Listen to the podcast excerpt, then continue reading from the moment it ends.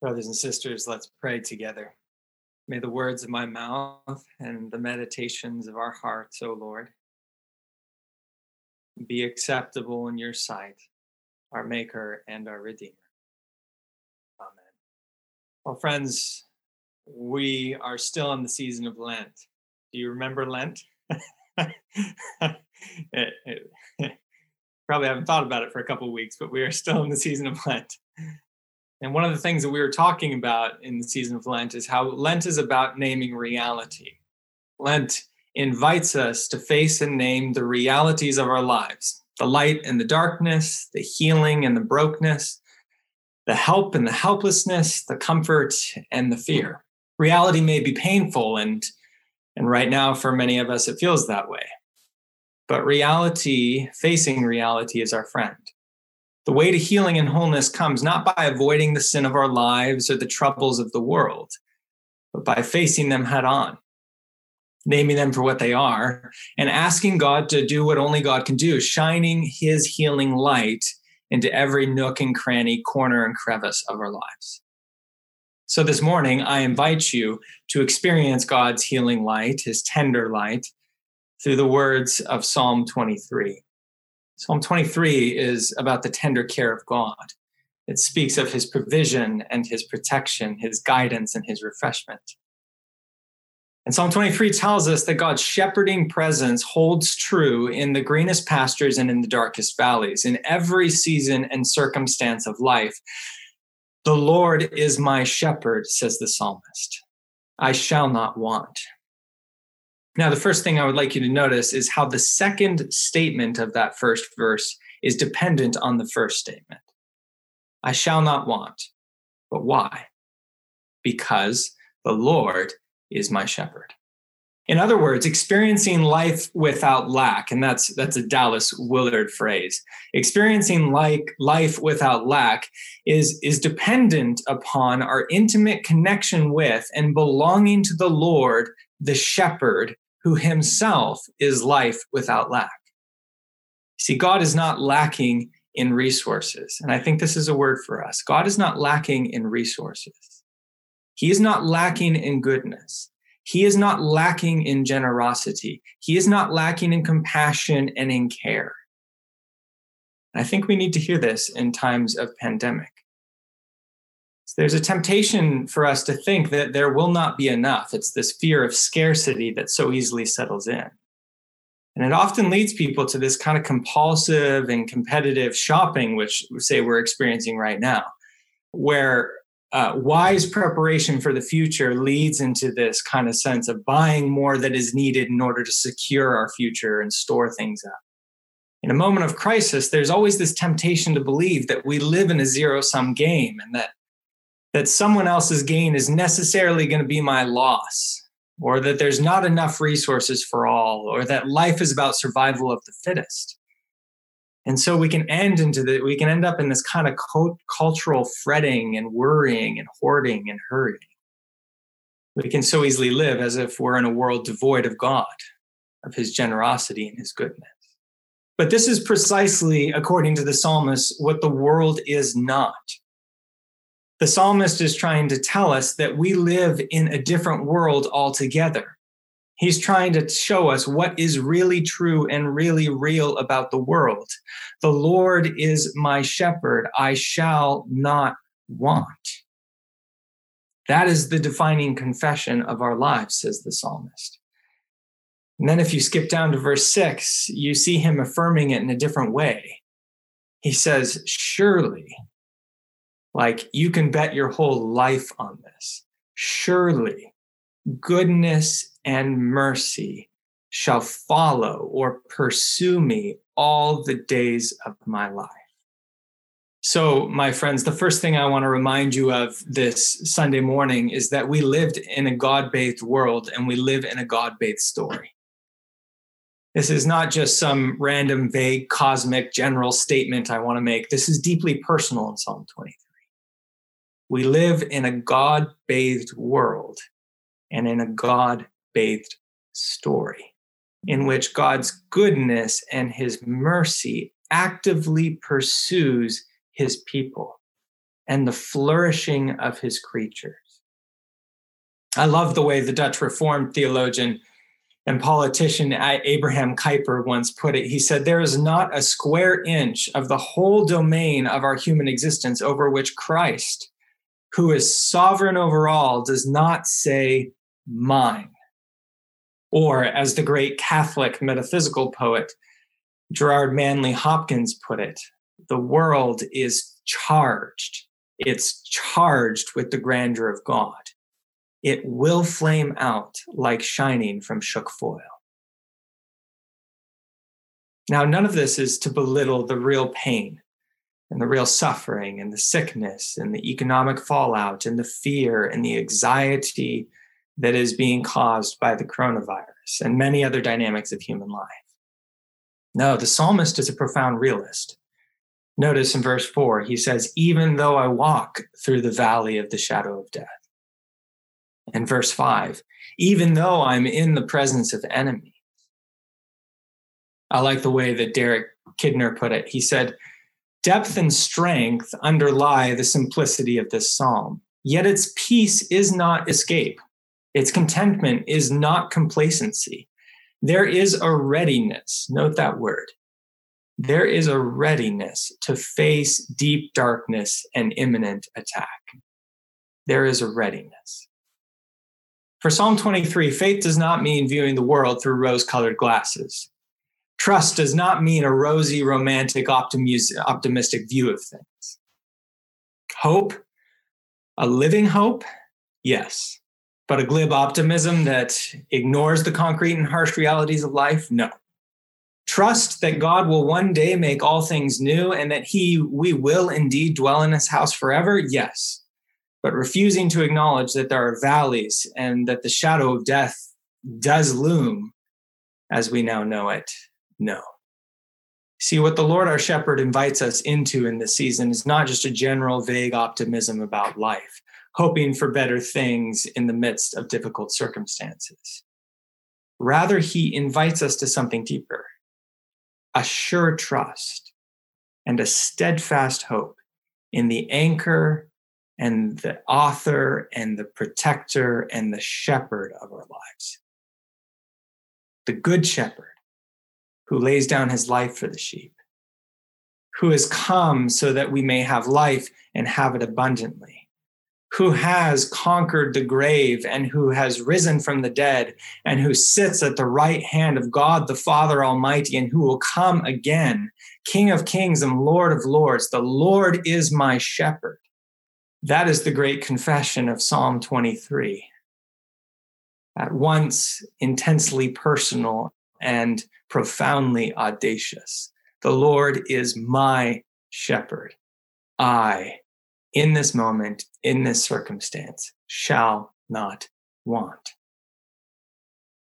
I like the way Dallas Willard paraphrases this verse in his book, Life Without Lack. He says this I am literally in the care of someone else. I am not in charge. I've taken my kingdom and I've surrendered it to the kingdom of God. I am living the with God life the Lord is my shepherd. I love those words. I am literally in the care of someone else. Ultimately, I'm not in charge of my life and I'm not responsible for it. The shepherd is. That's his job. It's the job of the shepherd to lead and to guide, to care and to provide. The sheep are his responsibility. And friends, I think this is a good word for us. the shepherd is taking responsibility for us as people in this time and in this place. Yes, we're called to listen to his voice. Yes, we're invited to follow his lead, but we are not in charge of our lives and responsible ultimately for our protection and our needs and our well being. The shepherd is. Our lives are literally in the care of another. And this, my friends, is, is what I long for and what I pray that the people of Orange County will come to know and experience in the coming days. The anxiety and the uncertainty that people are feeling has been well documented by news channels and social media. I'm sure you've seen plenty of it now. Health concerns for some and economic concerns for others. And for all, the unknown of the days ahead. And amidst all this, I think people are especially unsettled by what they're feeling to be maybe a void or a lack of moral and spiritual and social leadership. Like, who's going to lead us? Who's going to truthfully name reality and help us navigate it wisely? Who's going to inspire us and energize us? Who, who's going to care for us? And I think these are really deep and, and complex questions for us as a society, but but the answer that Psalm 23 and I think the Church of Jesus Christ is called to give in these days is actually a profoundly simple one. It's uh, it almost seems simplistic. It's the Lord, the Lord, the Lord, Yahweh, the one who created the heavens and the earth and who delivered Noah through the flood and who rescued Israel from Egypt and, and who saw them through the wilderness and who brought them to the promised land and who, who rescued them out of exile. The, the Lord, that Lord, is my shepherd. Now, I'm not one who likes to make predictions. but all signs are pointing to the fact that things may get worse before they get better for us as a country. And for many of us, things feel a bit surreal right now, me as well. Uh, for many of us, things haven't hit home personally yet in a very practical way, other than needing to not go to work. But as a culture and as a society and as a nation, we're going to be reminded very quickly of our mortality and as our fragility and we will have to walk through people with people through really difficult experiences of job loss and of grief and of fear and of anxiety. And i think one of the questions that is presented to us is how will we help our culture get ready to walk through this season together? How will we walk alongside our neighbors as they experience the difficulties of life the valleys of the shadow of death what hope will we offer? What good news? What words of comfort and assurance? What words of peace and grace? And I think Psalm 23 wants to leave us and our neighbors with two encouraging words this morning and in the days ahead. The first is you do not need to be afraid. If the Lord is your shepherd, you do not need to be afraid. In other words, God offers us a life without fear. Verses four and five. Even though I walk through the valley of the shadow of death, I will fear no evil. Why? For you are with me, God's presence. Your rod and your staff, God's protection and God's guidance, they comfort me, God's assurance. You prepare a table before me, God's hospitality, in the presence of my enemies, God's victory. And you anoint my head with oil, God's blessing, and my cup overflows, God's abundance. In times like this, it's common for people to ask, Where is God in all of this?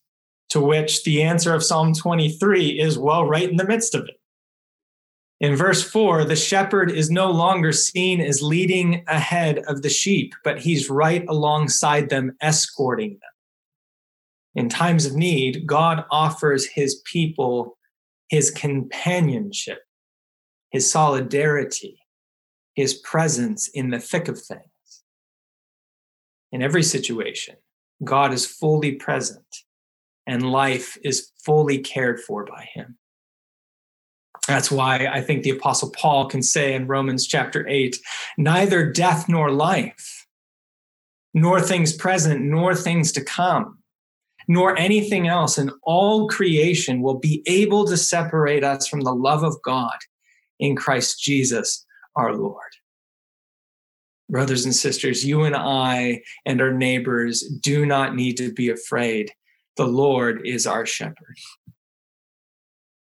And the second word that I think Psalm 23 would have for us is you will not lack what you really need. You will not lack what you really need. God offers us a life without lack. verses 1 through 3.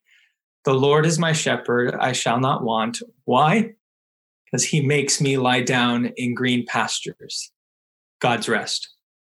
He leads me beside still waters, God's peace. He restores my soul, God's healing. He leads me in paths of righteousness for his name's sake, God's guidance. The Good Shepherd slowly but surely leads me to a place, leads us to a place where we come to know and experience that he has everything we need and he ultimately is everything we desire and we were made for. At first, this feels disconcerting to us, but then we come to realize that it's totally liberating. It frees us from the impulse to self protection and self preservation. It frees us for a life of gratitude and joy and laughter, even under difficult circumstances. It frees us to be a non anxious presence in a world that is deeply anxious. It frees us to be generous and gentle and humble in a time when people want to hoard and hunker down. It frees us to receive gladly from the Lord and to give open handedly to others. I think that's why the Apostle Peter writes in his second letter His divine power God's divine power has granted to us all things that we need for life and godliness. Brothers and sisters, if the Lord is our shepherd, you and I will not lack what we really need. We may experience loss, we may experience hardship, and we may indeed experience suffering, but we will not lack who we need. You see, ultimately, Psalm 23 invites us to rest our lives on God's tender care and his sure presence. You need not fear anymore. You need not lack. About 16 years ago, my mother was diagnosed with cancer. She's fine to this day, she's living. but as a family, we experienced tremendous upheaval in that season. Tremendous upheaval yet somehow extraordinary comfort and peace. Um, after about a year of surgeries and chemotherapy, um, her cancer went into remission, and it still is, which is a gift. But I'll never forget having a conversation with my mom shortly after she went into remission. And she said this to me She said, I would wish cancer on no one. it's a horrible and violating disease. But I wouldn't change the experience of God's presence amidst cancer for anything. And I remember that struck me. She wouldn't wish it on anybody. Yet the experience of God in the valley of the shadow of death was a richness that she could have never imagined until she walked it. Brothers and sisters, I, I want you to be encouraged this morning there's reason for hope and there's reason for joy and there's reason for comfort and there's reason for peace. God is with you. God is for you. God is your shepherd now and in the days ahead. So I want to end by reading to you a paraphrase, a contemplative paraphrase of Psalm 23 written by Jerry Weber in a book entitled Sometimes an Unknown Path which I think is fitting for where we are as a people. So let me read Psalm 23 in a contemplative voice before we continue with prayer. Lord, you are a shepherd to me, protecting, guiding, so that I need attach myself to no thing and no one else. I rest, I rest safe in the abundance of your sure love, wombed in the safety of your canopy, renewed as living waters wash over me. Even when the way seems treacherous to me, on every narrow precipice, you set my feet on solid ground, true to your rock solid nature. And when I walk through the darkness of death, I will f- not fear the shadow. I trust that even then, especially then, you are closer to me than my next breath, comforting, sustaining, shaping me every step of the way. You give me everything I need to feast on life bread and wine that my foes know nothing of. Your oil poured over me is a visible sign of your choosing. Your cup poured out before me, a visible sign of your passion offered to me. Your generosity, hear this, my brothers and sisters, your generosity and sure love hound me throughout life. And your heart will be my home from now and for all time. Amen.